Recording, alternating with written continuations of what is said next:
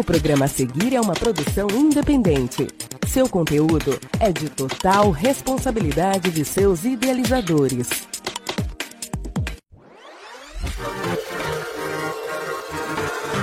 Cápsulas do Tempo.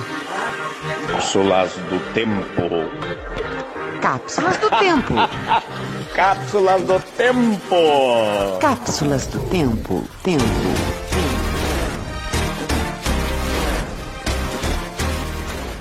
Esta é uma atividade organizada e realizada pela Secretaria Municipal de Cultura de Toledo.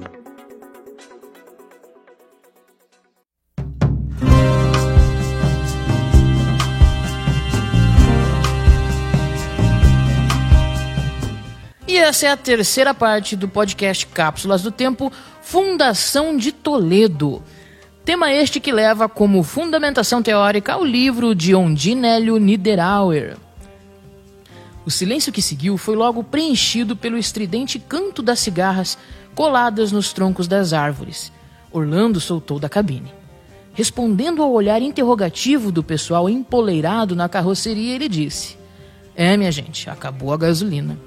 Mas, logo, alguém do alto da carroceria, apontando para o mato à direita, exclamou estar vendo a cumeira de uma casa, talvez. Era mesmo uma casa. E o morador, que parecia ser de origem polonesa, informou que gasolina somente encontrariam em Cascavel, distante a uns 20 quilômetros. Ele nada podia fazer. Talvez o vizinho emprestasse um ou dois burros. O vizinho, dois quilômetros adiante, emprestou. Lá se foram em trote animado, o Zumiro e o Avelino Preto.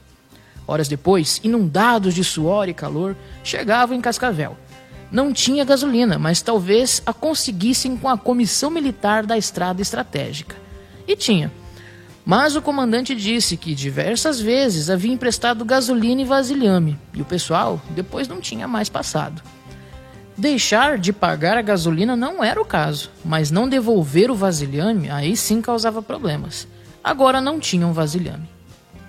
O remédio era cavalgar mais 10 quilômetros até a serraria do Lupion.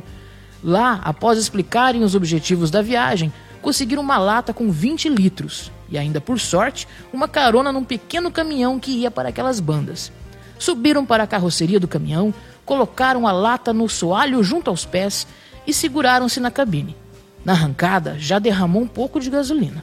A lata, que não tinha tampa e que não podia ser segurada nas mãos, a cada solavanco ou curva, cuspia uma boa porção do precioso líquido.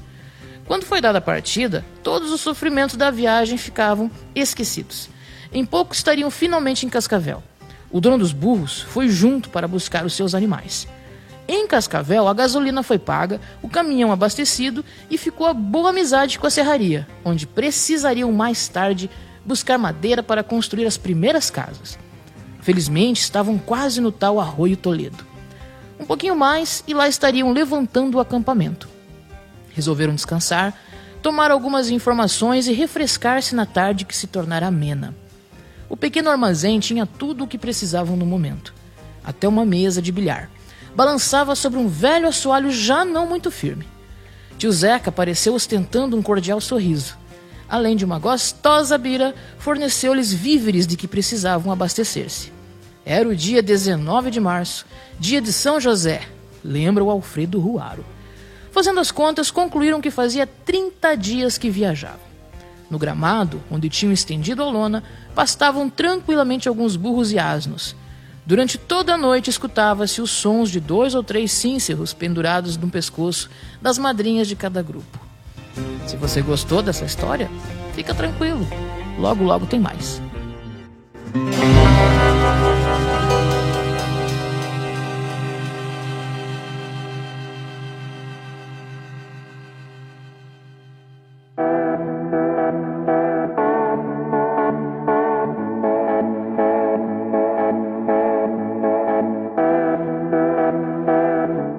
Você acaba de ouvir Cápsulas do Tempo, uma produção e organização da Secretaria Municipal de Cultura de Toledo.